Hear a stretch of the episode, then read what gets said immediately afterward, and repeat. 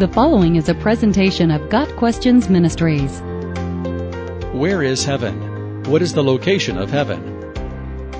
Heaven is most certainly a real place. The Bible very definitely speaks of heaven's existence and access to heaven through faith in Jesus Christ, but there are no verses that give us a geographical location. The short answer to this question is heaven is where God is.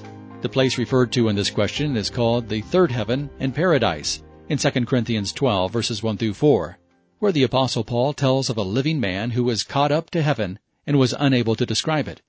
The Greek word translated caught up is also used in 1 Thessalonians 4 verse 17 in describing the rapture, wherein believers will be caught up to be with the Lord.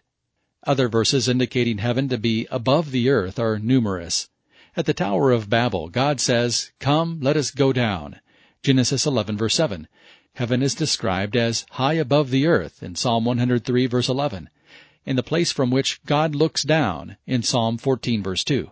Jesus is described as having ascended into heaven and descended from heaven in John 3 verse 13.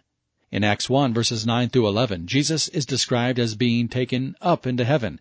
And when God takes John to heaven in Revelation 4 verse 1, he says, Come up here. These passages have led to the conclusion that heaven is beyond the earth's airspace and beyond the stars. However, since God is spirit, heaven cannot signify a place remote from us which he inhabits.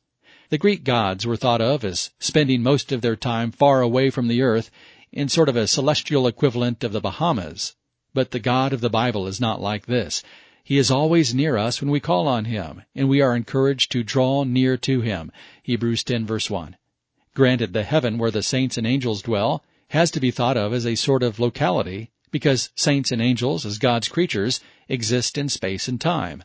But when the Creator is said to be in heaven, the thought is that he exists on a different plane from us, rather than in a different place.